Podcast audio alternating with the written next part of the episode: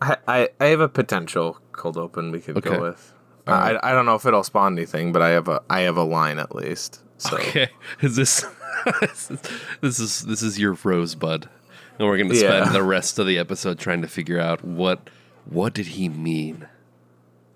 I think it'll be pretty obvious. Um, Okay, no, I was just gonna say that it's it's now for us. It's the week after Christmas, which Uh-huh. means that it's obviously candy heart season oh, because oh yes, yeah. because I already saw some candy hearts.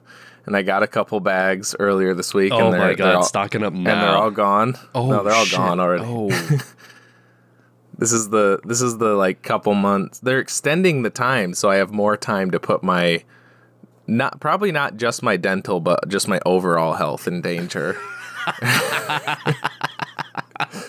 yeah. I haven't I haven't been to the grocery store in a hot second, but they they do seem to be pretty pretty on top of that. Like I feel like you know what actually, I feel like within the last week or so, I have seen some like like Valentine's Day candy stuff out like near checkout lines. Yeah. Like it, it it's already creeping in. there was a whole like display at the one that I went to. Do you Yeah. ever get like the the little uh like Necco like chalky candies like in the off season or do you is it just the candy hearts? Are you are you saying like just like a like the the regular Necco candy like the Yeah. rolls or whatever? Um once in a while. It's not something that I I normally go for. The candy hearts that I like are are Brach's though, different Okay, okay. different brand. Yeah. Um, I, yeah, I mean, I like Neccos, but not in the same way that I like Candy Yeah. Hearts by any means. okay. And it and it has to be that specific candy heart. Like I've had a lot of people like get me a box like the sweetheart or something like that. I'm like, no, that stuff's fucking trash. It's like I mean it's like once you have like jelly bellies going to just like those generic like like what I can't even think of like what the texture is on those like normal jelly beans other than just like I don't know. It's it's it's gelatinous almost. yeah, Like yeah. it- I mean, like that's probably what it bellies- Yeah, jelly bellies are like it, there was it was there was craft, there was intent. Yeah, These other jelly beans are just hard jello clusters. yeah. Jelly Bellies earned their place as like yeah. the you know the prominent Oh yeah. the the prominent stance in the jelly bean field that it has. Do you want to know what my favorite jelly bellies are? Is it? Is it? I'm just gonna. This is the one that's like everybody's favorite, but I I hate it. Buttered popcorn. No, it's not. Although I, I'm Oh, okay. okay. I'm okay with the buttered popcorn. I also really always like the like the toasted marshmallow. That's a good one. That's But- a good one. Yeah. It, you know what? And this might be from the it might be from the Harry Potter ones, but dirt. I really What? I really like the earthy flavors. I don't know if I've ever had that one. It and it's like it remark. I think there might be like one that's like cut grass too. I have had that one, and that's not bad. Yeah, but like the dirt, the Harry Potter dirt jelly belly. Pretty probably like like venison jelly belly Yeah, or something like that. yeah. Oh, the vomit man. ones though. Those Oh, ones yeah. are the absolute worst. Yeah, there are some nasty ones. We did a Well, they're like the same color Um, as the Tutti Frutti, except for like you got to look for like the kind of brown specks. Like the Tutti Frutti is colorful, but they're both like that same shade of pink with like the specks of color, and it's like 50-50. It could be Tutti, could be yeah Vom. yeah. That's why they did that. They did that on purpose because they made that Bean Boozled game where it's like okay. you because I played that with my family once, and um, it's basically it. It's not much of a game. It's literally just like it's more of like a challenge thing than it is like a game game. Yeah. But it's basically like you spin a wheel, and then it's like, okay, you open this this package or whatever this this color, and it's like one. And so in that in that example, it'd be like one of them is tutti frutti, one of them is vomit. You take one Yeah. and you see and then they had like it was like coconut or spoiled milk Oh, God. or it was like buttered pop. I think it was buttered popcorn or rotten eggs, and I was like, oh, either one of those would be bad Yeah. for me. yeah.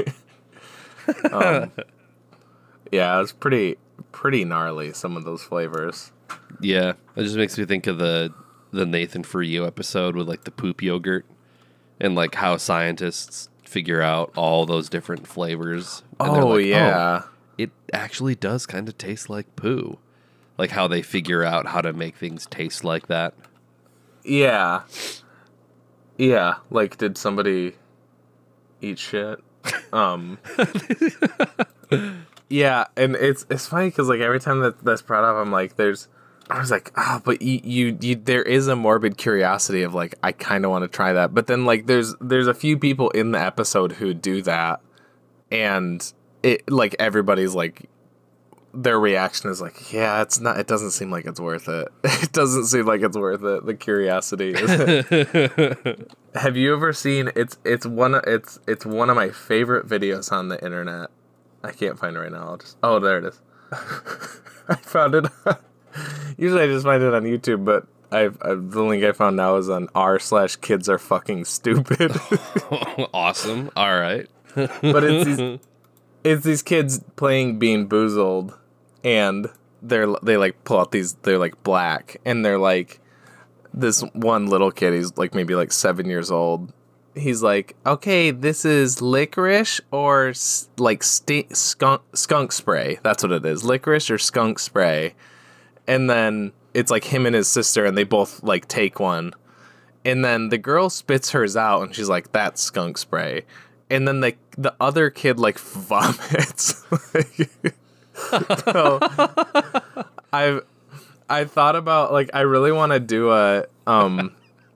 I'm trying to think who did it. Oh, Pay Money Wubby did this like deep. I don't think it's finished either. He did he did like part one of like he was doing like this extensive deep dive into some internet mystery thingy. I can't remember what it was exactly.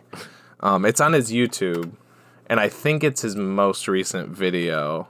And he did like a uh, uh, uh, uh, oh of the mystery meat. That was it. Yeah, he was doing like a this like investigation to like there was this photo on Instagram of supposedly falafel. I think, or it was a Oh. hero or something.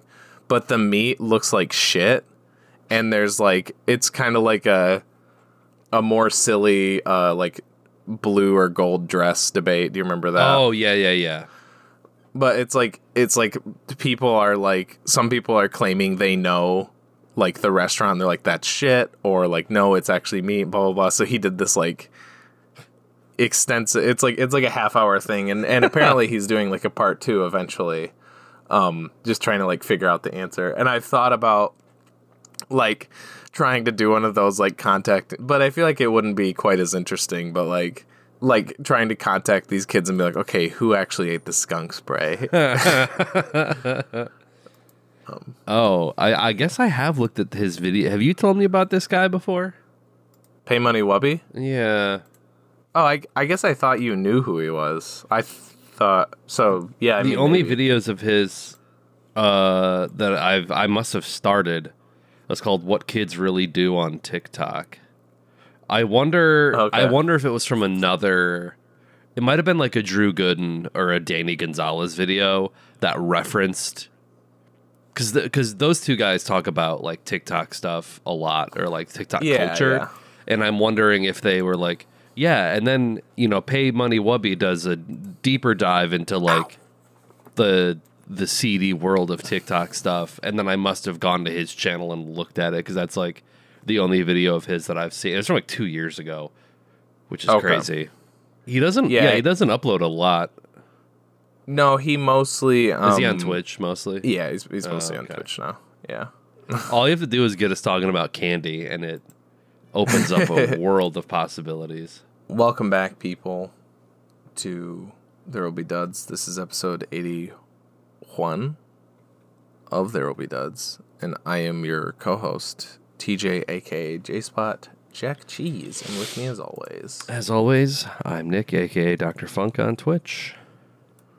and as always uh well, you might not believe it but uh we watched a movie this week It happened again. Um, yeah.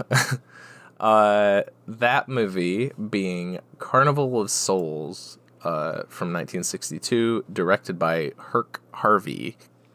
Um, it uh, is a pretty spooky movie. It follows a woman, a church organist, who, after being involved in a car accident um, where she was the only survivor, um, uh, she moves to Salt Lake City. She gets a, a job being an organist at a church, um, and she starts having visions of uh, ghouls as they're kind of credited, um, but primarily uh, a ghoul, uh, kind of haunting her uh, here and there, um, and you know the visions become more frequent. She starts to kind of become more paranoid and freaked out and stuff, and uh, yeah, and there's a carnival of of of, sort of sorts. There's a carnival of sorts, um, and uh, yeah, this is this is kind of our uh, January kind of has a theme for us because it's like these like pretty harrowing movies of different Yeah. degrees, and all. Uh, I I wanted I almost almost three in a row uh, of sole directorial efforts. Um, yeah, I was gonna say. Charles Laughton. This is Herk Harvey's only movie. yeah, Joshua Oppenheimer, his only other movie is the companion piece, uh, yeah, that's Act of Killing. So you could say like if that's like Act of Killing Part Two, it's, kind of like yeah, yeah. It's like if it's the same subject matter, it's like I don't know how much of a how different it really is. Yeah, I did notice that, and uh, yeah, yeah, it's much like uh, Night of the Hunter, another movie where it has found, uh, you know, fame and cult status, you know, well after the movie has come out. Yeah, and you know it's been reevaluated. And you know it's like a B it's like it's weird seeing a B movie from the 60s because when I think B movies I think like 80s like schlocky stuff. Or or if you think of like B movies from the '60s or whatever, it's like there it's like very obvious, like like an Ed Wood movie, like Plan 9 Yeah. from Outer Space is like yeah very obviously guys in cheap, like, costumes movie. cardboard sets you know Yeah. usually usually in the science fiction genre where this is Mm-hmm. more yeah this is more psych this is this is way different Yeah, Uh, I almost thought that when I started the movie, I had started it previously and I thought I was in the middle of a scene because the opening of this movie is bizarre. Or- oh, because it just yeah, it's like fade in and then that dude's voice cuz like I was like this is weird. This is is this wrong?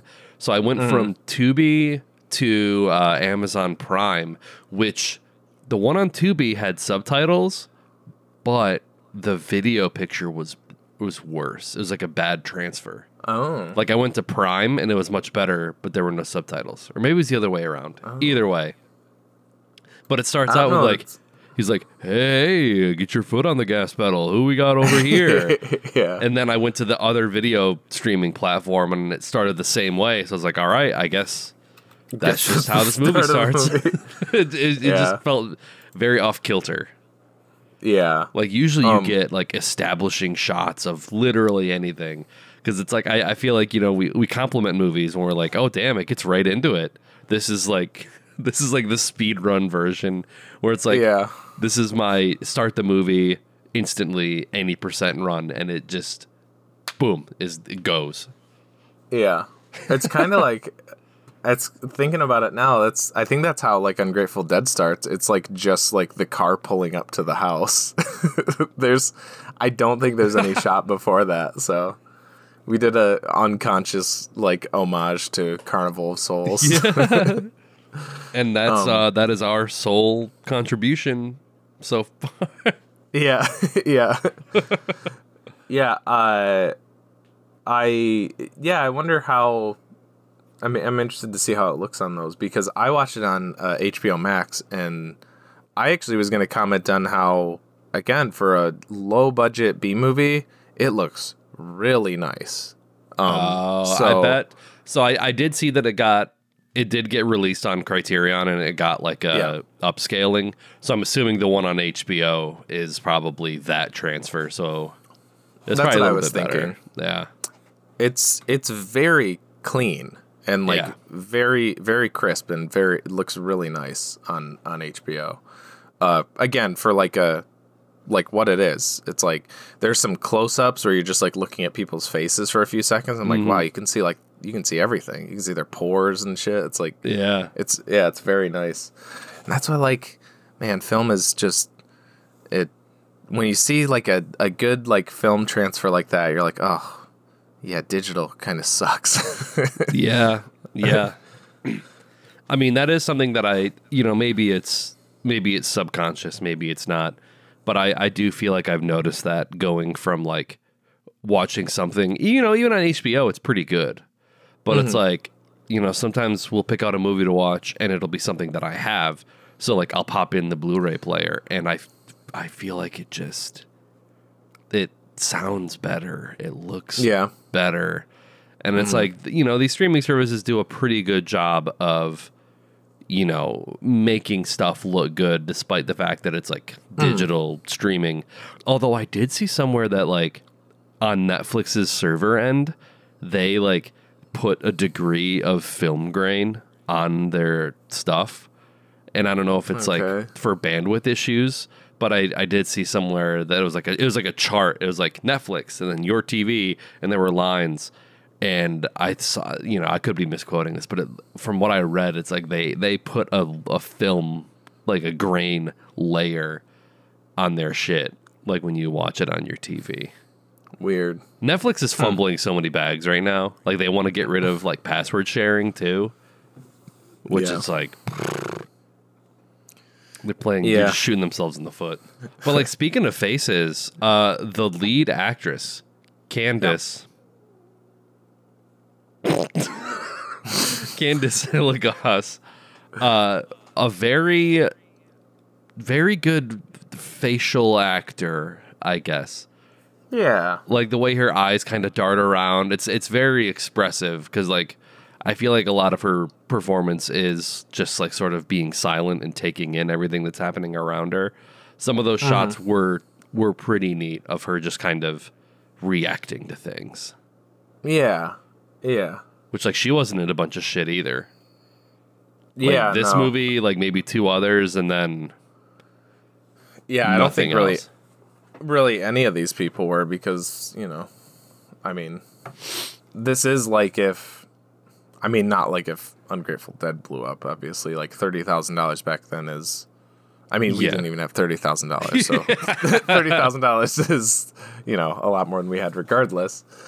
Um but uh yeah, it's it's another little uh kind of snapshot movie really kind of uh, of its own because yeah like you're not gonna see any of these people in like anything else really. Yeah. Um unless maybe the only thing i could think of is like maybe maybe they made like little cameo appearances and stuff after this became like a cult movie I Right. I saw something kind of cool that I liked uh, hearing about was that the the director was able to he was still alive for like when this kind of turned and like became a cult movie or like kind of became more popular because yeah um it kind of like Charles Laughton he just never made one because of how like not well received this was at the time. Um, so it's kind of cool that he was able to, you know, see it get the attention that yeah you know it it, it deserved or whatever. Um did he die before the remake I didn't even know there was a remake. there's Oh, 1998. Yeah, and it's I think the only thing that has in common is the ending, like the you know, oh Dancing and the she she wakes up and oh, she's you mean the the Like- Owl Creek Bridge? yeah, everything else I think it's it's played much more like a dumb like late 90s horror uh but the the dude who plays John Linden is in it as a cop. Oh, nice. See, Those are that's, his that's what I meant. credits. Like, nice. His That's two- why I, I, I kind of wondered if, if any of them, like, you know, were in just kind of like how you see like Tommy Wiseau and Greg Sestero and shit because of their status in that movie. right. Huh. Interesting. Yeah, it doesn't look good. The cover looks awful. Yeah, it's got it's got the girl from the Saw movies, the the girl that's in like the reverse bear trap. Yeah. I, I do think I, I would agree that she's good at those at those facial reactions, but I I felt like like acting otherwise kind of in general was I, I think that's where the movie like falters for me at least like dialogue is um can be some bizarre lines. pretty like clunky and weird um and also like also Hold like on, hold on, hold on. Okay. Yeah. Yep. I know what you're. Yeah. Pardon my back. Yeah. I was just writing I, down what you said. I, I wrote that one down because it's so bizarre. It's you. It's you'll excuse my back. You'll I was just trying to write down what you're what you were saying, and it's like it's like so broadcasting the later. You know the part where she's in the doctor's office later, and it's the it's the man. right, the director. Yeah. Yep. It's like so obviously like a foreshadow for like that scene. Um, yeah. there was like another lady that was like barreling down the camera. I feel like oh, uh, probably. it wasn't. I think it was the first scene when she's like playing the organ, and there's just like a church lady who's in there, and she's just like, just yeah. Just, Everyone like, in this her. and it's like I, I you know i don't think at the time they were like doing it ironically you know like they weren't you know just, be weird because we're just being weird Right. like it I, th- I feel like they probably wrote it pretty straight because again it I was like think so. low budget you know they were like yeah all right this works just do it There's bits about it where I, I do kind of question the the intent of the of the writing. I mean, for instance, the main thing is the is Mr. Linden, who is like he's like ultra. I, I wrote him down. I- said that he's he's a greaser, uh, capital letter nice guy. like yeah because he's so like schmoozy and so temperamental every time she's like not a hundred percent like yeah let's let's fuck or whatever he's yeah like oh you're not drinking your drink girl he's like he gets so fine i don't want to talk to you anyway yeah and he like turns around and then she's like no i like your company and he's like all right and Yeah, it's it's like, like- back and forth with that guy like- he's such a yeah he's such a like pissy little bitch Yeah, Um, easily like the creep. I mean, he, he played that character well. I would say. I mean, yeah was- yeah yeah It was. I mean, that's like the first because I was watching this movie and I'm just like kind of taking it all in. And that, yeah, my first my first two notes were about him. I was like, ah, creepy neighbor, and then, hey, toilet coffee. yeah He's like, I make the coffee in my own room. It's yeah like, oh, cool. And Oh. then he's like, he uses the whiskeys. He calls it like germ repellent because he like doesn't clean his coffee mugs. yeah something like that yeah And then, yeah, speaking of that, like stilted dialogue, I don't know if it's like a 1960s-ism and it means something else, but he's like, hey, uh, you know, something about like, uh, you know, I got turned on last night, or like, not not to get turned on Oh. again. I was like, that's not, that's probably not the right thing to say, yeah unless turned on means something else in 1962. I, I don't think it does. there's uh, is that one is that when he brings her the coffee because yeah, there is because there is a, a line where I was like I was like Jesus this guy's a is a he is like he's a nice guy because he, he's like it's when he comes in the room with the coffee and he's instead of saying like oh sorry if I was a bit forward last night or you know yeah, sorry for like barging he's like "Oh, you're you're in the wrong," because he says something like, "Oh, you." Fuck, I wish I could remember how he said it, but it was something like, "Oh, you." Fuck, I'd have to I'd have to look it up. But it's he's basically saying like, "Oh, you didn't like me being here last night, but that's okay. I forgive you." That that's basically how he says it. Yeah. He's the kind of guy that would be like, "You're not gonna leave me with a heart on, are you?" Like, yeah. like that kind of guy. Yeah. Like that character makes me think like okay, he's so over the top like forward. I'm like I don't think I don't think they're I think that like, you know, the writing is aware that this guy's like a creep and very hmm. like forceful and weird. But then there's scenes where like she's at the drinking fountain after the the first little like yeah. like la- lapse out of reality thing she has where mm-hmm. she's like invisible and blah blah blah. She looks up. She she thinks she sees the the the man. Right. Um, and then she like runs and like the the like doctor guy, but you don't know who this is yet. It Yeah. at this point in the movie, he's just like a random passerby. He like grabs her, and she's like. She's like, no, please, it's that man, it's that man. He's like, what man? And then the guy's like, he's like, I was just standing here or whatever. I was just the- standing here to get a drink. yeah. And then the doctor, she's like trying to like get away again, and she's like, it's like, oh, I thought it was him. And the and the doctor's like still holding her. and Yeah, he's like, yeah. please, hysteria won't do anything. Yeah. And then after she like calms down, he like puts his hand around her waist like casually, and then he's like, let's go to my office. Da, da, da. That's it's it's weird, and and I'm like, is, is the writing pers or like purposely like making these guys like all the all Like, these are they trying to do like, a commentary about like sort of like not being believed as a woman and like yeah. you know the predatory nature of like men and like gender roles in the 60s or I or or is it just because it was made in the 60s you know and, yeah yeah. and they just like didn't think about that stuff or whatever? I, I think mean- again i think with Linden it's intentional. The other stuff i'm not totally sure. Yeah, I mean, it, I mean, it might not necessarily like make a statement about about that issue, but I do think maybe because it's not like reality, it is designed to like scare her and be unsettling and unnerving that like they're doing it that way because this is all a spooky dream and no one believes mm-hmm. her. So it, you know, it, it kind of could be, but I don't think it's. Uh, I don't think it's got like that sort of commentary aspect. That, Yeah. you know, we're looking at.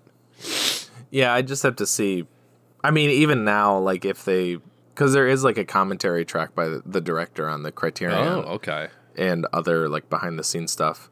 But I'm still wondering because the director's commentary was done years later. Um, so it could even be like revisionist. Who knows? Yeah.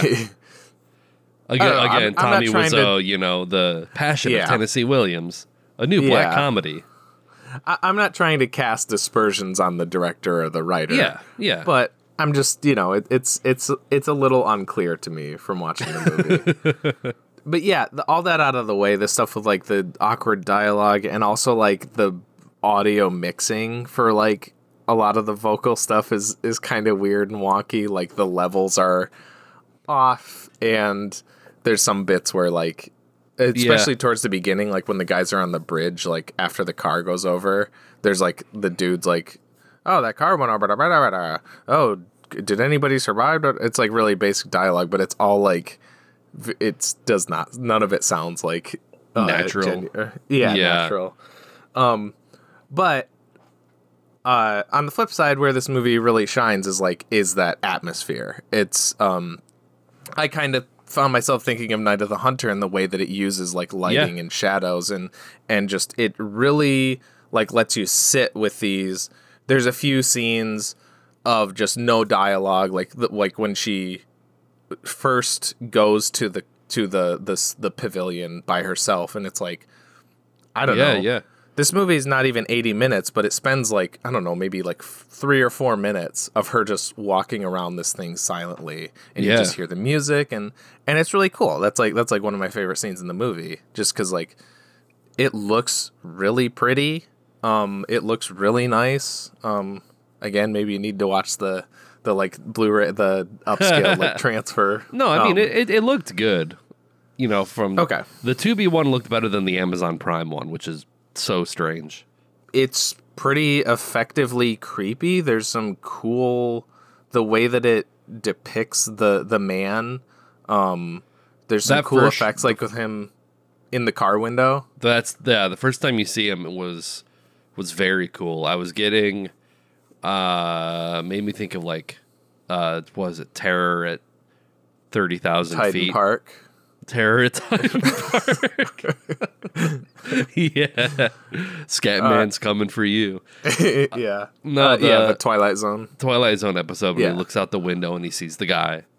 Yeah. you know. Yeah. And then like and then like right after that she she looks and then he's gone and then she looks forward and he's in the road and it like it the lighting is like just on him. He's Yeah. like it's like he's in a void and um yeah, just ev- every shot of that guy is very very memorable like him underwater just like laying there or him like coming out of the water. Um, Again, like Night of the Hunter, like the underwater shots and like you know Yeah.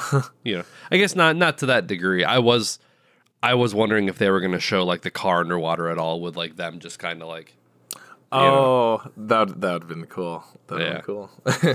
the the like organ accompaniment uh, is is neat. Um, yeah I feel like if if this movie was longer, some of that would become like a bit repetitive. But it's nice that it's so short that like nothing nothing occurs too much because there's not enough time, you know, in- in, the movie. So it, it nothing gets too like nothing really overstays its welcome or anything.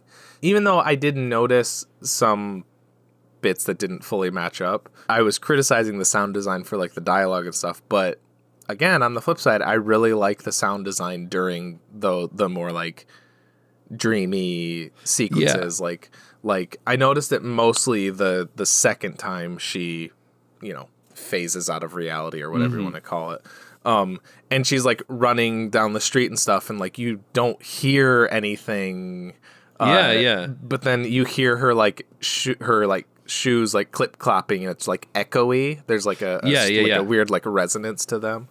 Um, that's just cool. It's you know it, they really like put their all into the into the spooky stuff, which you know this is a horror movie, so Right. It's it's good that they, that they hit the the the important stuff, I guess. Yeah.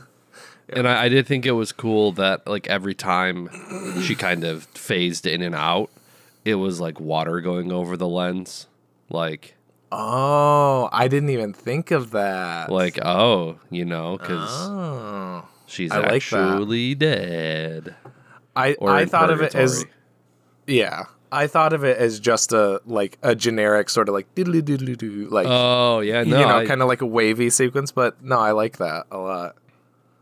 because like I think when you when you pulled this, I l- I looked it up, and unfortunately, I did see they're like, oh, considered a modern retelling of an occurrence at Owl Creek Bridge. So I was like, mm-hmm. oh, okay, well, I know how that ends, so I'm gonna go ahead and venture a guess hmm. that like this whole thing is actually going to be, you know, one of those, you know, Yeah. snap like last, you know, life flashing before your eyes kind of things. Which I mean, going into it knowing that it was fine, but that's what made me think of like the water transition effects for like those little out of out of bounds, you know, sequences. I was like, mm-hmm. oh, okay, and you know, eh, if they intended it to be that way, maybe not. It could have been just generic. Like, how do we make it? How do we demarcate that it's different now? Like, oh yeah, we've Yeah. got this effect. Just do that. Yeah. But I like thinking that it was like water because I feel like there was another scene in this. Ah, oh, it might have been blinking you miss it. It could have been just film grain, but I thought one of the scenes when she's back at the apartment that like she kind of comes down the hallway and you can see water leaking from the ceiling. Hmm. It was like it was like a blinking you miss it thing. I, I couldn't tell if I actually saw it or not, but I thought you know I thought they were gonna like start slowly adding in more like water elements until she's eventually like drowning, and then it's like that's when you realize it. But you know, Dang, that would have been cool. Yeah. I'll I'll skip around it again and see if I can see that. That's, I think it's after the bar scene with her neighbor. Like I think when they're, they're they're I think they're like darkly silhouetted, like walking into the hallway to get back to uh, her apartment, and she rebuffs him again. Okay. Okay. Uh, The only the other thing that I was I wish that they would have done uh, it made me think of like I was almost thinking of like Spirited Away. Like I was, and they kind they kind of do it near the end, but it's like as she's walking into like the derelict, uh, you know, carnival, that it would like light back up, and she'd just be like standing there, and then I don't know where it would come back to life with all like the ghosts of the people there, like running around and playing carnival games and, and doing all that kind of stuff. But also, Yeah, that you know, it was low budget, so they probably could only really do so much Do with it. yeah. Yeah, that is kind of a cool parallel I, I didn't really thought of. Um Yeah, there's a shot that I loved at the near the end there of uh I, I don't know why it just stuck with me, but it was just a close up of, of her. But it's like you can tell that it's they shot it as it was like getting dark because it just has like a natural like shaded effect to it. And it's just it's just one of those like silent reaction shots of her, but I just I think it looks so nice. There's just a lot of a lot of nice shots in this movie. Fuck, what were we just talking about? I was gonna add something to it. I think it was something. oh yeah, yeah, that was it. Uh, the occurrence at Owl Creek Bridge thing. So I didn't know that, but almost immediately I was like, "This is an occurrence at, at Owl Creek Bridge." I think I think it's it's very, it's very maybe maybe I knew there was a twist. Maybe that was it. I was like, "Oh, it has it's supposed to have like a twist ending." So maybe I had like the slightest bit of like Yeah, like knowledge or whatever. Yeah, I th- I think the movie is like kind of obvious if you are aware of the story or know there's going to be a twist or something because the way that that this that the scene starts is like or or the movie starts is that they're doing a a, a drag race against these these boys. They go off the they go uh, crash over the side of a bridge and go into the water and then you get the title sequence and then it's like however long later you have to assume minimum 10 minutes later minimum yeah, but probably longer because i'm pretty sure the the bridge has been repaired yeah, yeah. No, you're right. because you can see that you know the boards are different and stuff. So let's say minimum thirty minutes later, there's people like, oh, uh, where's the car? Oh, let's you know we need to start search efforts, and then she comes out of the water. Was she underwater for a half an hour? Yeah. Was she laying on that sandbank for a half an hour and nobody saw her? Right. So it's just the way that it's done. I'm like, I'm like she's fucking dead. What's going on right now? so I was like, uh, uh, yeah, I, I, I kind of like was thinking that anyway. But yeah, it didn't really Well, I feel like there's a couple lessen the lines. experience. There's a couple lines where they're like, "Oh, with with the current and that sand." Like they kind of made it sound like the current was just going to take the car further downstream. So that's kind of how I saw it in my head was like, but did she come out like right under the bridge? Like on the sandbar Pretty, or pretty was, close. It's like she's at the ed, end of a sandbar. That's like, and then she like walks forward, and Oh, then okay. the guys like that sandbar connects to like land under the bridge. She's Oh. maybe like fifty to hundred feet downstream. I would say. Okay. Yeah. Uh, okay. yeah, I don't know. It's like, well, yeah. I I think about. Do you ever do you ever put yourself in like dangerous situations in your head, and then you're like, how would I survive this? yeah, yeah, definitely. Like, because I was thinking about that with like a car going, and I think what you're supposed to do when a car is underwater is I think you're supposed to wait for the entire car to fill with water and Yeah. then escape because otherwise you just have pressure. yeah. Well, what was that? I said I learned that from MythBusters. Was it from for that in- MythBusters? yeah, because they, I think it was like, it was just like, can you escape a, a down a, a car underwater or whatever, or something like that. And yeah, basically, it's you have to. Well, I think their windows were open, maybe, yeah. so they could have swam out. Uh, maybe maybe the idea is that like when they hit the water, they all like got knocked out or something. Yeah, yeah, yeah. But yeah, if if the windows are rolled up, if the car is like sealed, you're supposed to yeah let it fill up so then it equalizes with the water pressure outside, and Mm-hmm. then you should just be able to just open the door. Because otherwise, if the wa- if if it's hasn't filled up inside, you're like fighting against all the water pressure outside. Yeah. So Um, yeah. the other kind of like thing I had with that with that, that in particular the the Owl Creek Bridge aspect is so how the movie ends is she goes back to the carnival or the the pavilion thingy and she's chased by the ghouls the group of ghouls and they you know they surround her and then Yeah.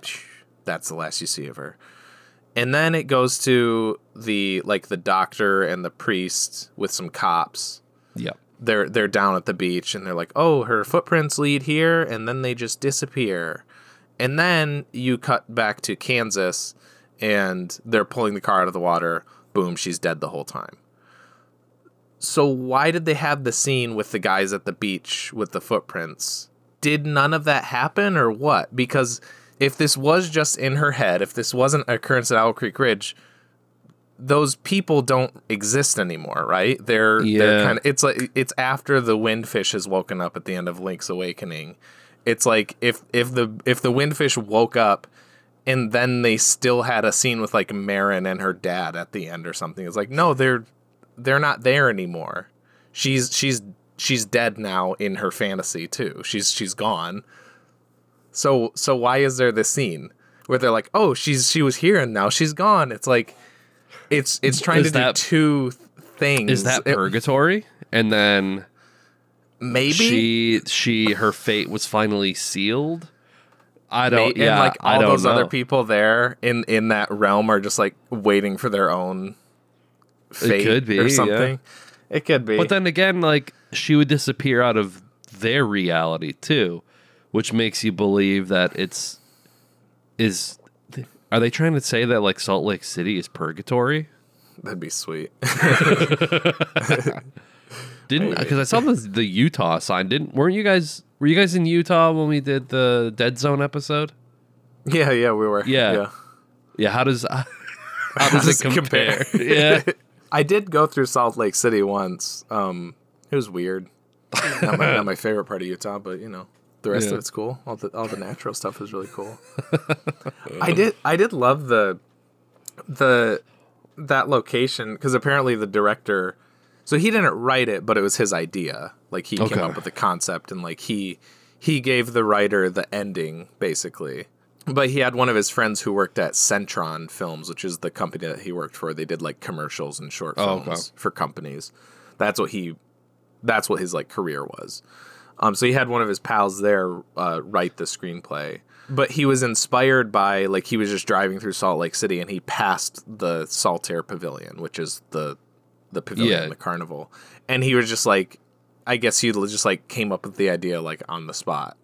Um, and I just think that's so cool because like it is a very interesting just like all the shots of it just out there on this dead Yeah. drained lake it's it's a very uh i don't know like ominous Yeah. sort of standout location it's, it's like the really neat. nighttime cinematography that they did, I think was probably my favorite, and like the shots of the the pavilion off in the distance in the night Yeah. was probably like that. That was like the most like Night of the Hunter type stuff that I Yeah. was getting the vibes of. You know, like him ride, like the silhouette of him like riding his horse in the dark, like that. That kind Yeah. of shit. I thought I thought it was cool. yeah it was cool that like a lot of it was just like i mean like it had to be like on location because they just like didn't have Yeah. budget. Apparently, they like because normally they do the uh, I forget what it's called, but like in old old movies like that, they would do the if somebody's in a car, you know, they do the the like rolling screen behind them.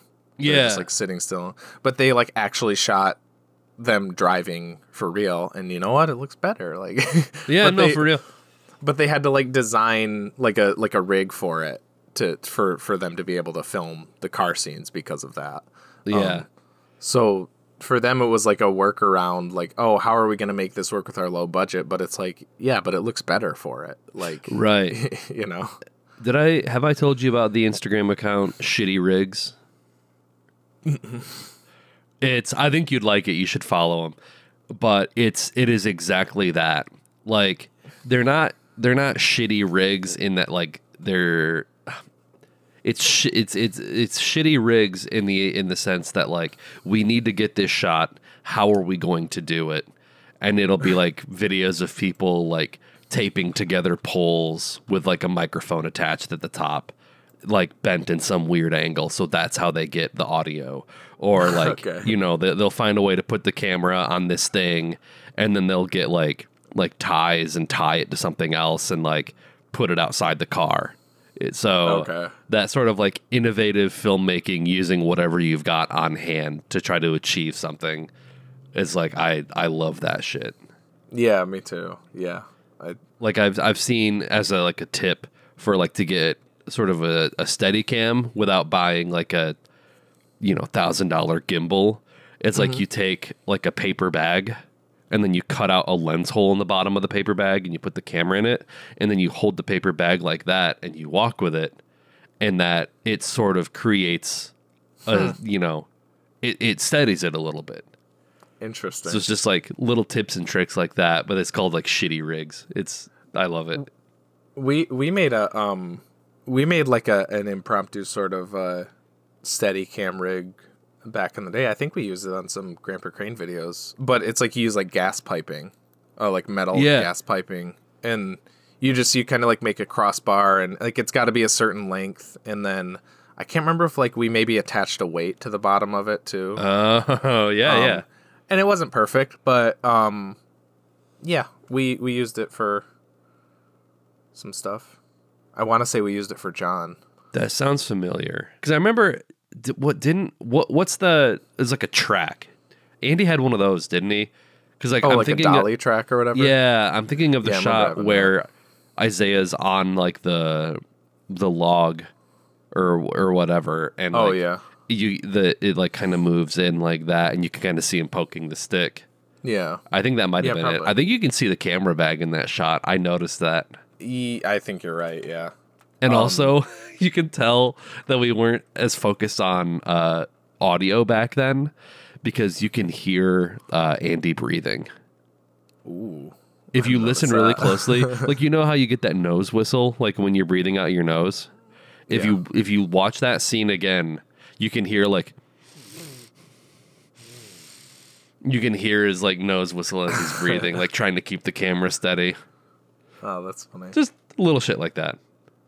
But Um, but anyway, I I love hearing stories about yeah, yeah. like okay, well we didn't have sets, we didn't have this, we didn't have that, so we kind of had to go out and improvise, and and then it's, Mm-hmm. it's like, like, guerrilla oh, filmmaking yeah, stuff. it's yeah. I don't know, bec- just because like that's kind of how we've always done things.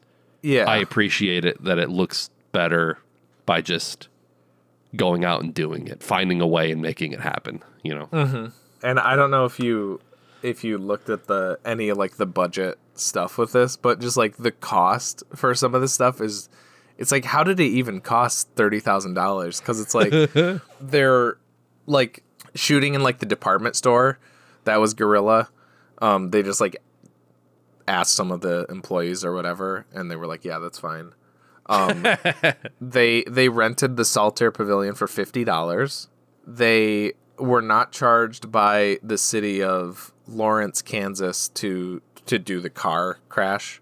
That was hmm. probably a decent part of the budget. Was the car? I'm sure they trashed a car. They were they just had to pay for the bridge repair. That was the only thing, and it was twelve dollars. twelve dollars. Yeah, um, They actually damaged. That's so cool, though. They Yeah. actually sent a car over a bridge. That's Yeah. so cool. yeah, I mean, I, I I bet a lot of the budget was probably paying people, like yeah. score, yeah, if acting. If you're like that. counting, yeah, all that stuff. Yeah, But the fact that they did literally everything on like a no budget, and then they only mm-hmm. needed the money to pay people. That's cool. That's sick. yeah, yeah. It is. Yeah. twelve dollars for the repair. well, yeah, you know, you could take the car over the bridge, I guess. Just you know, just repair it. Like, okay. He gets out his checkbook. He's like writing a check for like a thousand dollars. And he's like, all Yeah. right, how much is that going to be? And he's like, I don't know, 12 bucks. And then you Yeah. watch him just like pull the check out of his checkbook and crumple it and throw it away. He's like, I like, you know, he hands him 12 bucks. Yeah. I know, I, I- knew I liked Kansas. yeah. I, I wonder if that's why, like that that scene after the opening credits, the bridge has like already been repaired. I wonder if like he wanted to leave it open to make it seem like it was more Yeah. like imme- immediate after the after the accident. Um, because it is a little weird because like the cops are questioning the the kids in the race, so it seems like it's right after. But then like Yeah. in reality, I'm like. I don't think that they would prioritize like repairing the bridge over like finding. first, the, all right, guys, first things first. Get Yeah. We can't have this happening again. Yeah. So that makes me think that like they shot those on different days, and this and the city was like, okay, but okay, you got to fix the bridge though, Yeah. something like that. That's awesome. I'm I'm feeling a I'm feeling a seven. This was pretty fun. It was pretty cool seeing, you know, all of the practical effects and practical stuff done for a just a, a, an obscure kind of kind of horror movie from the '60s. Like much like Night of the Hunter, it it sort of feels out of time, out of place, like very much unlike a lot of things coming out at the time. So it was it was it was very cool. The dialogue was, you know, like you said, a little stilted, a little weird, but I think that's that adds to like the the sort of B movie charm to it, which Yeah. you know, pardon my or not pardon, what is it? You'll excuse my back. yeah, That's Yeah. like that's like mis mistranslated like dialogue in a video game. It's Yeah. like that's kind of how everyone spoke like NPCs from like a very heavily translated like Japanese to American game, which is fun. I like that. It's funny. Yeah, seven. Herk Herk Harvey almost sounds like a you know another one of those baseball names.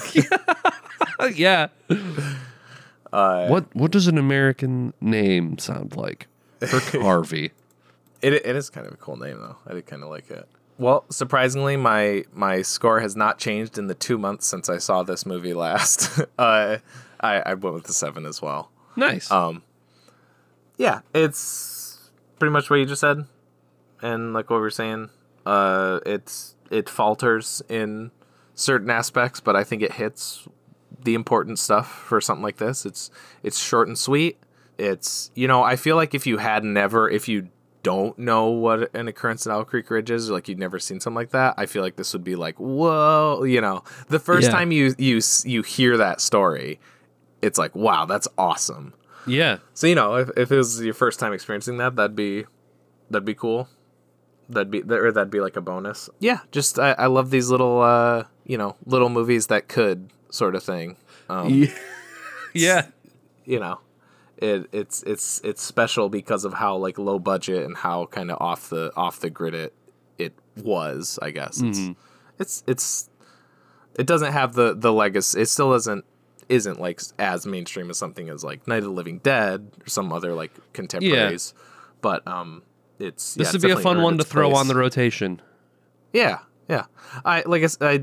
I didn't like it wasn't a slog to get through even though Right. I watched it pretty recently, you know. It was Yeah. it was a, I had I had more uh I, I enjoyed it more for how recent I like it being a 7 like before I was like okay, I it wasn't like you know am I going to be like a little more bored with it watching it so soon? But Yeah. no, you know, it was it was still good. It was still solid. Um Nice. and I just noticed on the Letterboxd page uh the poster, which I do have on on the stream too, but like on the poster you see her dead in the car too. It's like the if you're looking for it, it's it's like the hand drawn or like hand painted Yeah. one. It's her like ah, and then the man, and then a car, and her in the car in the water. Yeah. oh, I was going to say about the poster. It's so funny that on the poster, the girl looks nothing like her. Oh yeah. like yeah. throughout the entire i mean it's you know that's the 60s whatever they got to get asses in seats but in throughout the entire movie she's dressed pretty modestly like the mm. whole time and yet like on this hand-drawn poster. They do they do the thing that i think i think they did with like the evil dead. They're like no take her strap and move Oh. it down her oh. shoulder. That's sexier. And like they do and i feel like you can even like see her nipple peeking out from like the top but it's just like oh, Yeah, I see- I see what you mean. that's just, at no point in that movie was she like dressed like some buxom lass like Yeah. it's just i don't know it's just funny how like conservative she kind of dresses and acts versus like ah, it is. Yeah. she looks like she's like a like her costume too looks like she's like in like the 1800s or something like that. yeah Something like that. It's, it's weird. a Um, new wave picture you cannot forget a sensation about a new dimension oh my god I guess I could see that. That's, yeah. what is the new wave the water that filled in the car and killed them all Yeah. Speaking of a sensation of a new dimension, here's an ad break. Hey. But uh um are we back though? Are we back? Yeah, I'm thinking we're back. Yeah, I just I finished uh the second season, maybe maybe the whole show. I'm not totally sure if it's done yet or not.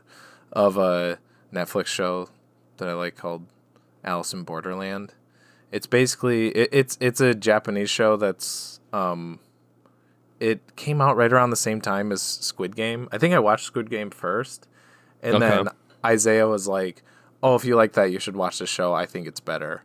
And I agree because they're both. Uh, so one of my, I guess, guilty pleasure genres is like game of death type Yeah. stuff. You know, battle royale.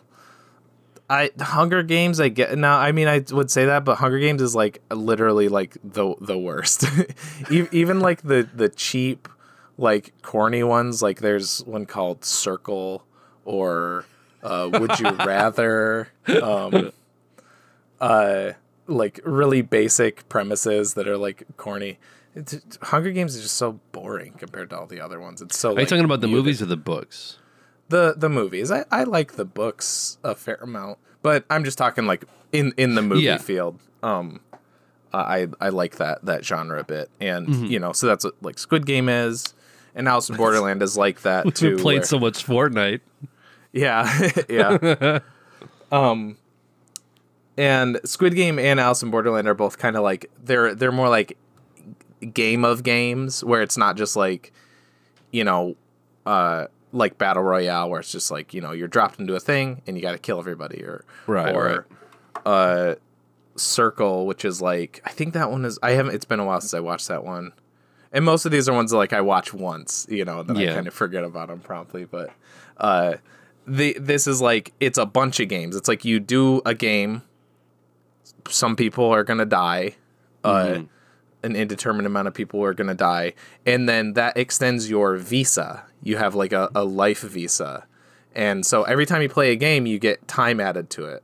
If you go long enough without playing a game um you you just die. There's like these there's basically these like lasers, Jewish space lasers, uh, that just like beam down from the sky and just boop, you're dead. They just, uh, Sorry, did you say Jewish space lasers? yeah. Is that a reference to something? oh yeah, there's uh, I don't know if it's Marjorie Taylor Greene or or maybe it was named or like one of those that. guys? Yeah.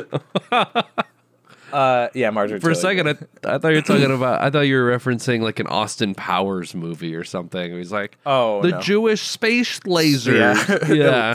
Yeah. no. I'm not going to tell you. I'm not going to tell you who made these lasers. Yeah. It was a Jewish space laser. oh yeah.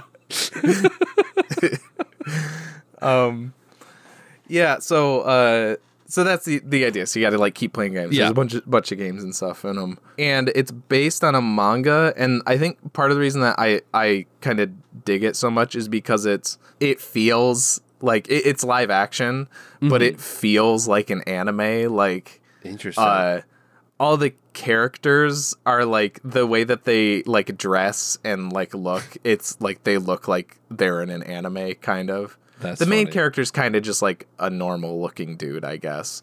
But like, you know, it's just like you don't see people like this except in anime, like their hair colors and Yeah. stuff like that. And does uh, does anyone at any point do one of these? They're actually actually there is a char- there is a, a thing it's it's one of the games that they play in the second season and there is a a dude who like is wearing glasses and he's almost always just doing this looking very like pensive and like you uh, Yeah. they might even do like the reflection in the glasses i'm not totally sure Yeah, yeah. um but he felt like very much like that character right. and it you know it's it's very like like melodramatic in the way that hmm. anime can be too. Yeah it's it's just it's it's a really like fun show. It's really good like it's it's kind of funny because like the it's it's like you know well i don't know. I, I was gonna say like you know like the main characters are gonna make it but not necessarily because something that's kind of cool that like made it stand out is like in I think it's like the third episode, like two of the three main characters die. Shit. Um, so it, it lets you know pretty early on that it's like, okay, yeah, pretty much no one is safe. And Yeah, yet, yeah. and yet the main character does kind of have like plot armor to an extent. You're like, Sure. man, how how can he get out of this many like sticky Mm-hmm. wickets? Like, there's so many. Like the the way the games are designed, it's like nobody's gonna be that lucky. Nobody's gonna like figure this out this much. But it, but it is like it's it's kind of a, a cycle. Of, like they get in the games and they seem like oh there's no way we're gonna win this, and then it's kind of like in the in the eleventh hour they figure out yeah. what to do. But it's it's still really like knowing that that like cycle is probably going to happen with most of the games. It's like it's it's still pretty good at like hooking you. There's Yeah. and there's some really neat concepts like and I would say probably my favorite like my favorite game and favorite like arc is like it's it's still the the final like two and a half three episodes of the first season where uh, the game is somebody was murdered it's kind of like a, Among Us, I guess. but they're they're at this big like this huge like hotel. Somebody is murdered, and they basically have to figure out amongst like I don't know a hundred or couple hundred people who murdered the person.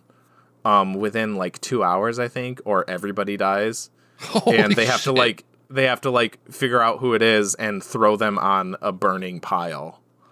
Uh, and like that's how they that's how they like win or whatever. And it's just the, the you know it obviously like descends into chaos. Like there's some people who are just like okay we're just gonna burn as many people as we can to try to figure it out. Hopefully, we get the right one. Yeah. You. Um, and yeah, it's just, it's cool seeing the way like different people like th- that's kind of like why I like I think that I think that's like the crux of of my interest in it other than like I love seeing like ridiculous like gory deaths. Sure. Um, yeah. Yeah. It's like I like the psychological aspect of like oh how would like different people react to like this Yeah. these, these different people under scenarios and- pressure. yeah, and and that's like that's just like a really good example of it. But the the second season's it was was really solid too, and it the way that it ends, I was like the whole like last episode. I'm like, okay, this is the series finale. Like I wasn't sure going into. it. I was like, okay, this is the ending. This is the ending, and then it gets to like it's like the final frames of the final shot, and you're like, oh wait, it might not be Oh. and I'm not sure. They they may have been doing that to be like, uh, If this is our final, this is how we're gonna do it. yeah, But if we get greenlit for more, we We could- we gave ourselves an out. Yeah. Okay. Um, and I I looked up like based on like the manga. I didn't read the plot. Also, it's kind of hard to. I guess it's not like a super popular manga, which is kind of weird that it's got a Netflix show. I guess, but because it was kind of hard to find like really specific like any like plot details. But basically, Yeah. like what that final bit was doing was like it was teasing a character thing from the manga. But Oh. as I was as I was like, okay, yeah, but like, yeah, I think I would still be okay if if they did. I'd I'd enjoy it because it's a it's really it's a really fun show to watch. Um, but yeah, if they didn't, I think I would be okay with what it is now. It's nice, just two seasons, eight episodes each, really sh- short and sweet for a- for a TV show. Fun stuff. Gets gets silly, but gets p- pretty tense too. Um, like the the first the first game of the second season is they have to do. Uh, it's it's kind of hard to explain, but it's like a it's like a point system kind of tag based sort of Oh, okay. game. Um, but then like the the leader of the opposite of the opposing team is just he's like a nudist, so he's just naked the whole time. So that's kind of what I mean. There's like there's just like random shit like that, you know. and Is he just hanging dong the whole time? Yeah, I mean you don't see it. You see his butt a uh-huh. lot, but Oh, but okay, okay. no, no, no, no dingle. Is- That is, that is wild that like there's two Netflix properties that came out in the same within like a same kind of time period that are mm-hmm. both about like surviving games. Mm-hmm. Although I suppose Squid Game is more like societal critique. I guess that's more like Yeah. Yeah, definitely. It, yeah, that one is trying to be more like that. This one definitely is more just like these are games of death, and like how does th- there's a bit of people being like, oh, you know, I learned something about myself playing this, or like now I Yeah. like right, you know, in the moments before they they lose a game and they die, they're like, oh, I'm finally like living life how I want to live it, sort of Oh. thing. Like I okay. I realize you know, so there's a little bit of that, but yeah, as far as like social commentary, it not really Yeah. um, but I just think it's a- as corny and cheesy as it can be. I don't think it's as like. I I just think, I think uh, Squid Game is a bit like basic on the social commentary, in my opinion. Um, so I don't really like care about that aspect of it.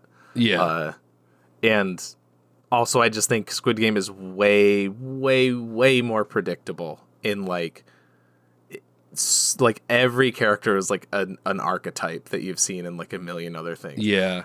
I still had fun with Squid Game because it's a game of death stuff. You know, like I said, I'm still a Right. sucker for that kind of stuff. But but I think like it's it's pretty basic. Um, Yeah. People And- people kind of projected onto it to make it more than what it is. Maybe. yeah, maybe. Yeah. I don't know. Yeah. And yeah, this one has that too, but it's just it's more fun, and and I think there is like a, a notch more like there, there's a little bit more pro- profundity to it or something. I don't Okay. know, but but still, you know, not not too much. Right. Right. Uh, well, I saw maybe one of the biggest flops of the year. oh, I, I, I, I say that only because this movie came out and I think it only grossed like three million against its like 180 million dollar budget. holy shit! Uh, we're talking about Babylon.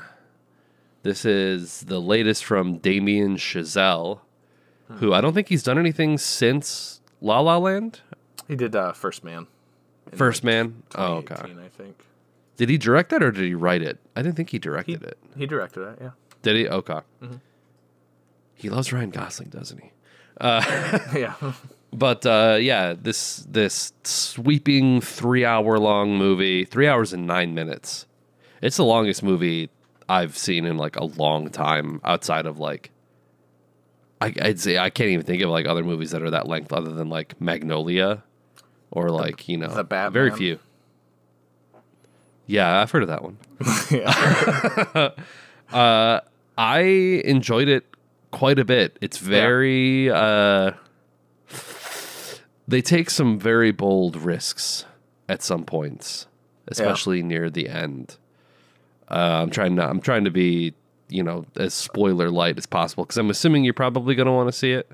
yeah, yeah. Yeah. At some point. Um, a lot of a lot of reviews said that this was Damien Chazelle's Boogie Nights, which I can I can see after after seeing it because it it kind of deals with a slightly similar theme where it's like they're making movies in the 1920s and they go from silent to talkies. okay. So it's like Boogie Nights, it's analog film into digital. And you you kind of have these like four characters, four or five characters that you kind of follow and you see, you know, highs and lows. You know, Brad Pitt, Margot Robbie, Uh, the lead guy, who I don't, I can't think of his name. I think yeah, he's, he's, like a Hispanic dude or something like that. Yeah. yeah, yeah. he was he was pretty good in it. And then there's uh like a trumpet player from like the big band swing era that you just you kind of follow, and uh, it was it was pretty fun. It was pretty funny. It was very raunchy too. Like when they talk about like the the Roaring Twenties decadence, Mm-hmm. they go in hard on like Roaring Twenties decadence, Yeah. and That's uh, it From the trailer, it reminds me a lot of uh, like Baz Luhrmann's Great Gatsby, like that kind of like. Oh, yeah, I would say so. Feel, yeah. Yeah. and uh, it has all of the Damien Chazelle uh, touches where it would just be like something really sad happens to like a character. And then the transition is like dung dung dung dung dung dung dung and it just switches right to like I was, I was wondering if that fucking song made an appearance in that movie. that one. That one doesn't. I was like being oh, but, but, you know you could fit it in there if you really wanted to apparently they do borrow music from la la land it's the same composer justin hurwitz but i haven't seen la la land in a while so like i wouldn't be able to be like oh i know where that's from okay. but you know i guess it does have some similarities uh, what else was i going to say about it though there are some cameos that are whoo they're fun i mean with the boogie nights comparison like the the Alfred Molina at the end waving his gun around in his underwear while a guy like lights off firecrackers. Yeah. That's I would say there's comparable there's some comparable stuff to that too. So just Well, I know because he's in the trailer. How much is Tobey Maguire in it? Because he was like, from the trailer, he was like the most. They show him in the trailer? part. Yeah.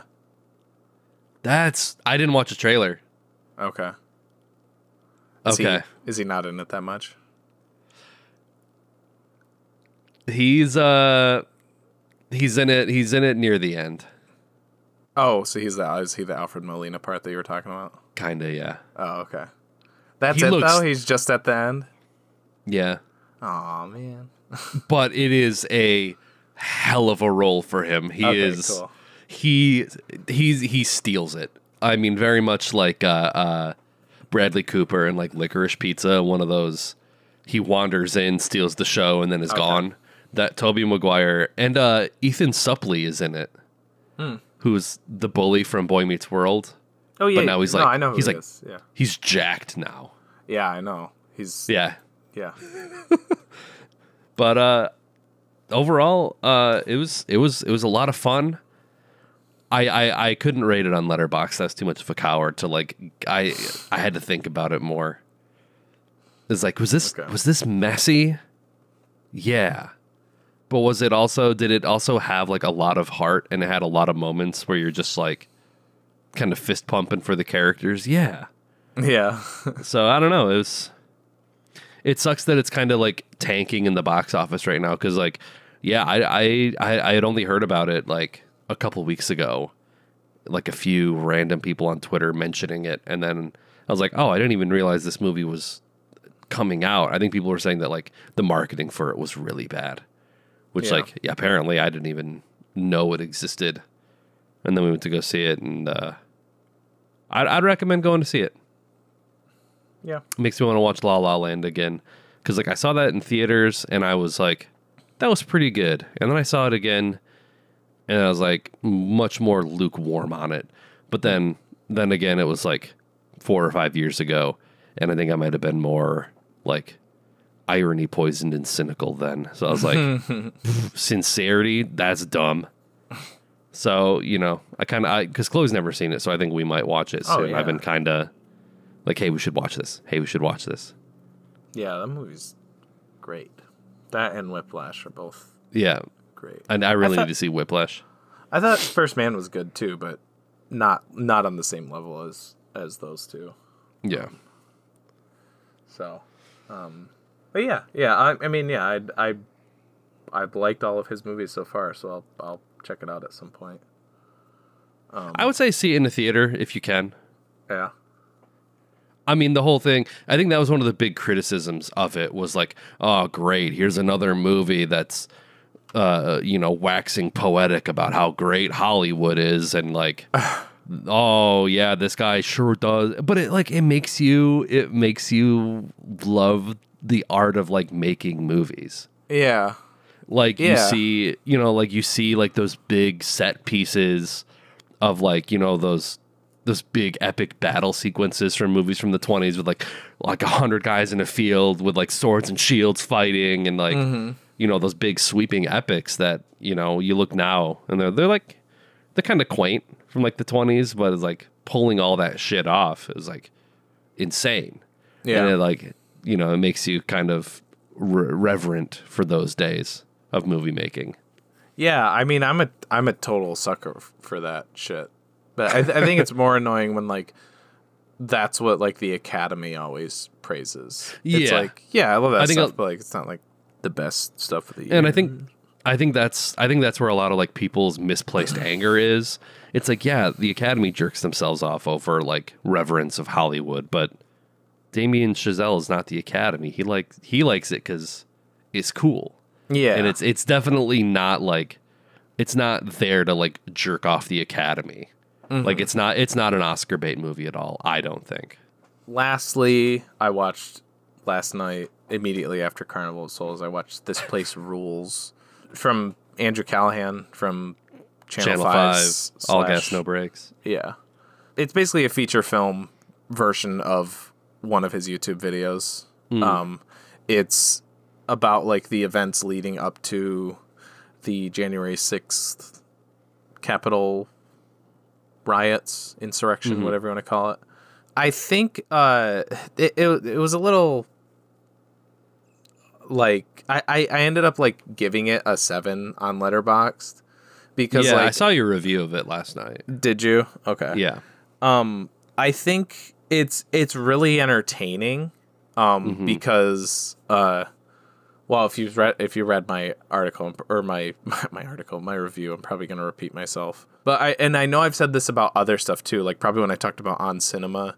But like, because now he's under the absolutely umbrella, and and I mean he did this beforehand too. But I feel like this is partly why I wonder if this is like why he got picked up because he falls into their wheelhouse of like just being really good at finding weirdo like interesting weird people to to Yeah. to point a camera at and just let them talk because they do that and like it's it's been a an absolutely like uh tradition ever since you know uh, awesome show yeah like it, it's really entertaining from that aspect like just finding like these weird people like it, it opens with these two do these like two florida guys one called gum gang and the other one called joker gang and like how they like started a, a feud on instagram and it ended in like a boxing match um and and then uh gum gang lost and then he's like talking to the camera afterwards. He's like, he's like, yeah, you know what? He's like, I lost, and it, it, it's funny because like leading up to this, they're they're just like uh, they're he's talking about like he's like he's like hillbilly Yeah. Instagram or whatever, and he's like how he. Uh, I'm trying to think of, like some of the examples. Like one of the things he did is like he he made a bong out of a, a largemouth bass and like he smoked out of a largemouth bass's asshole. Like he put the pipe in the bass's asshole. Like that's one of the like stunts that he Okay. did and stuff. And This dude rules. Okay, I'm, Yeah. I'm down. but yeah, they just see like really silly or whatever, and then it ends with him being like, he's like, yeah, you know, he's like, I, I thought, uh, he's like, oh, he's like, I didn't realize how like exhausted I was gonna be or how nervous I was gonna be doing that fight, so, you know, I got really winded, and then yeah, he took me out, but, you know, I I I own that L, I took it, not like that pussy shit with the election or whatever, and then it like that's like what leads into like.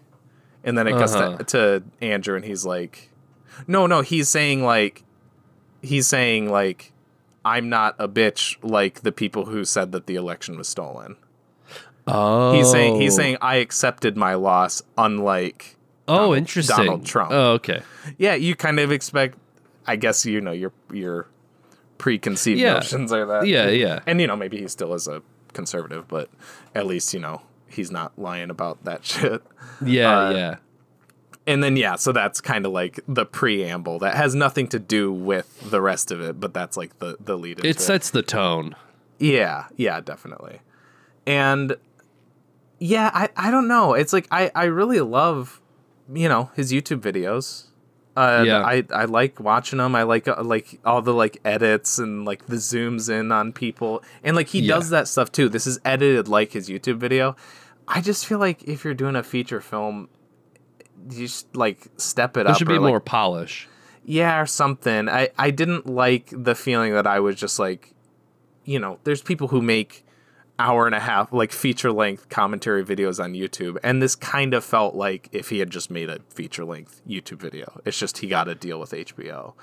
And Yeah. like the the presentation and like he he he does like commentary every now and then too. Like Andrew himself is like a talking head, like you know, sitting in a chair talking to the camera, and he'll he'll like kind of input every now and then, like, oh yeah, and then after this we went to this riot or something like that, or after this Yeah. we went to the you know we went to the Million Maga March and da da da, and it's just it's very like basic and I don't know. It I I the I, again my in my review I, I compared it to like the the Netflix documentary machine that I despise because they, they make the same kind of documentary over and over again. And like this wasn't Yeah. quite that bad, but it was like giving me like notions of that sort of like trying The to Netflix- make a, a hip, cool, f- fun Yeah. documentary. And We're trying to go viral. Yeah, maybe that's it. Yeah. Well, like the the Netflix thing, it's like, what if we took a single Wikipedia article and spread it out over eight hour long episodes of a thing? Yeah. Yeah. It's just, it's Yeah. like yeah, uh, like especially like true crime. True crime is like, it's so bad. It's there's so many Yeah. of those out there. Um, so I I've always loved All Gas No Brakes. I watched all of those videos. Mm-hmm. I haven't really I th- and there's no reason why. I just haven't kept up with like Channel 5 Oh, and like his output. I mean, I still like subscribe to the channel and like I see them in my feed, but I don't know. Sometimes I think I just naturally like resist cringy stuff. I don't know why. Like I Oh. don't really have a problem watching it, but like I'll look at it and it'll say something like QAnon Gator Mouth guy and I'm like this is probably going to be very uncomfortable. I don't know. I saw like I just, you know, sometimes I, I just don't click on him. So I, I haven't watched his stuff in a while. Yeah.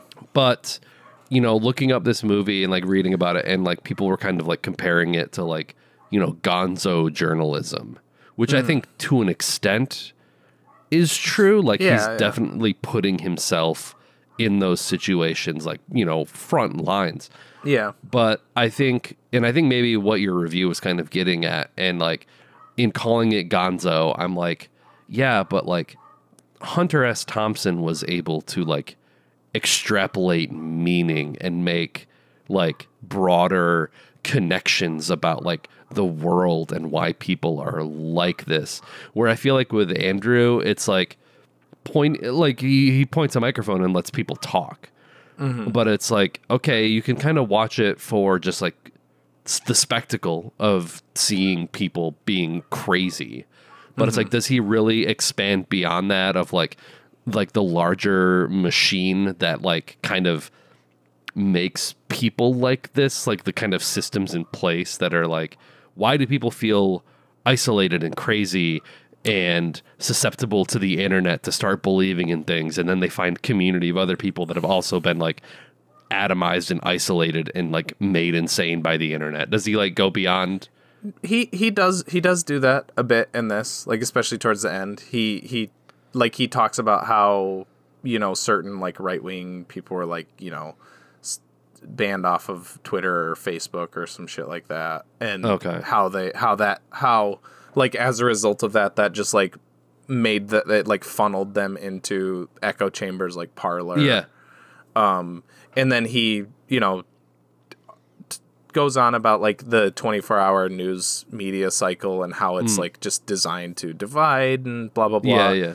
so it's not that there he he does kind of go into that that sort of like broader picture or whatever um it's just at least from my perspective, and I, and I did give like credence to that in my in my review that like you know if if there's people who who aren't aware of that and they watch this, that's good.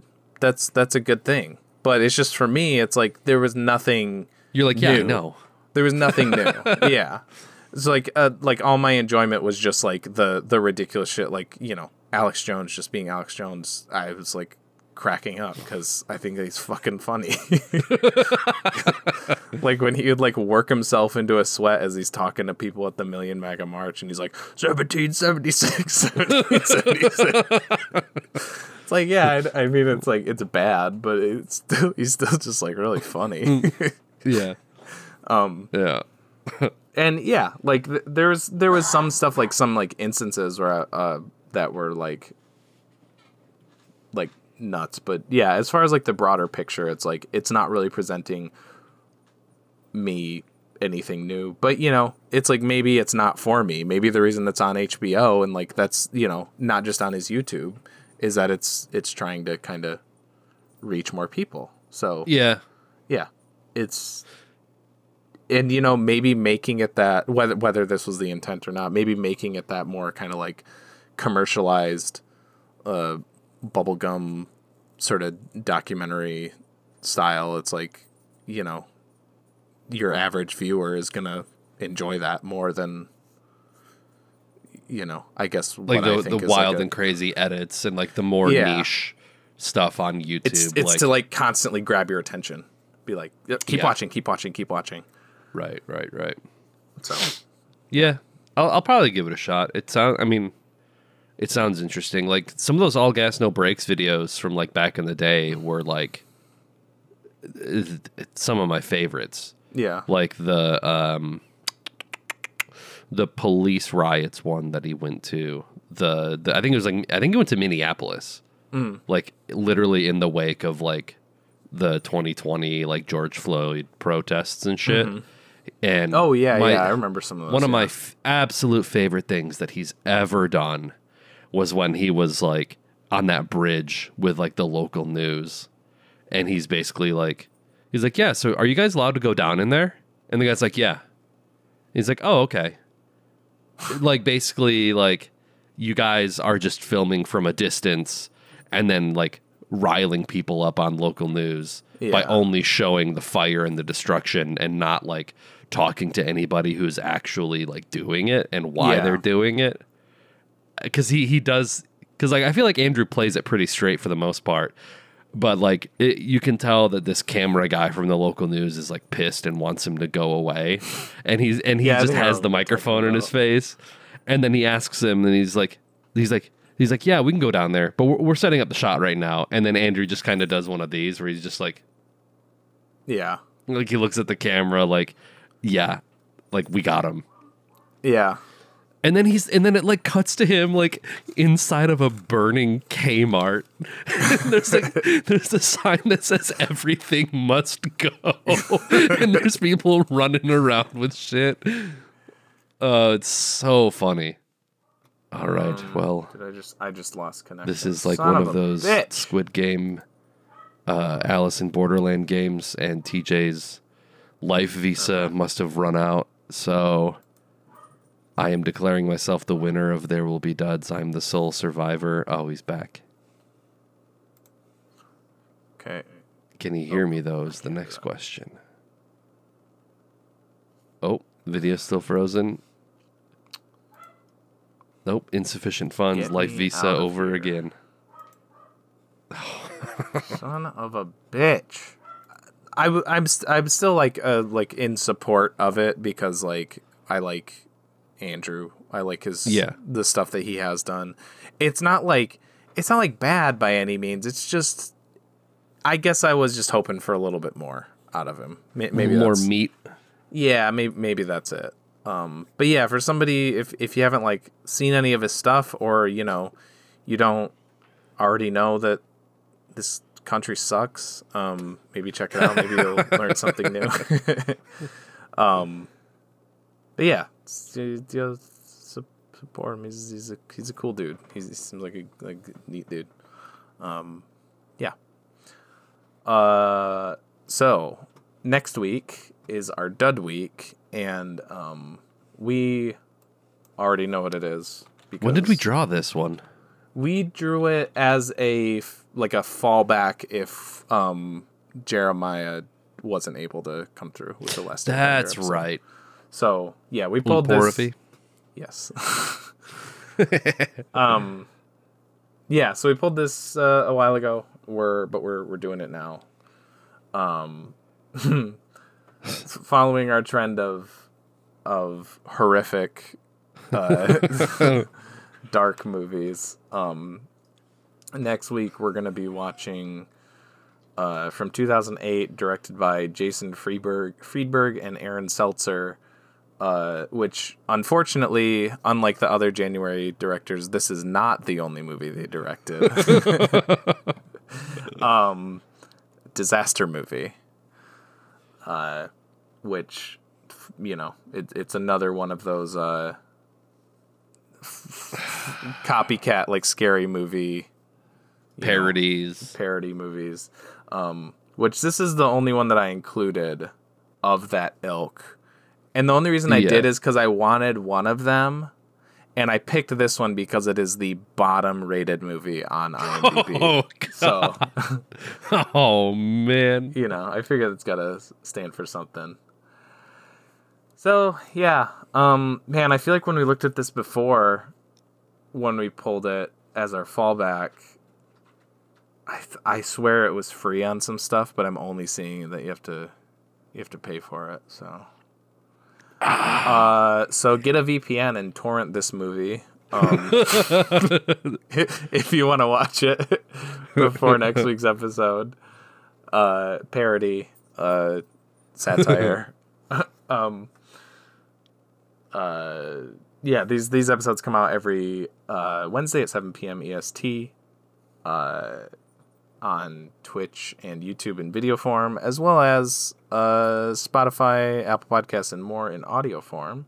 We also have social pages on Facebook, Instagram, Twitter, and TikTok. And with all that said, um,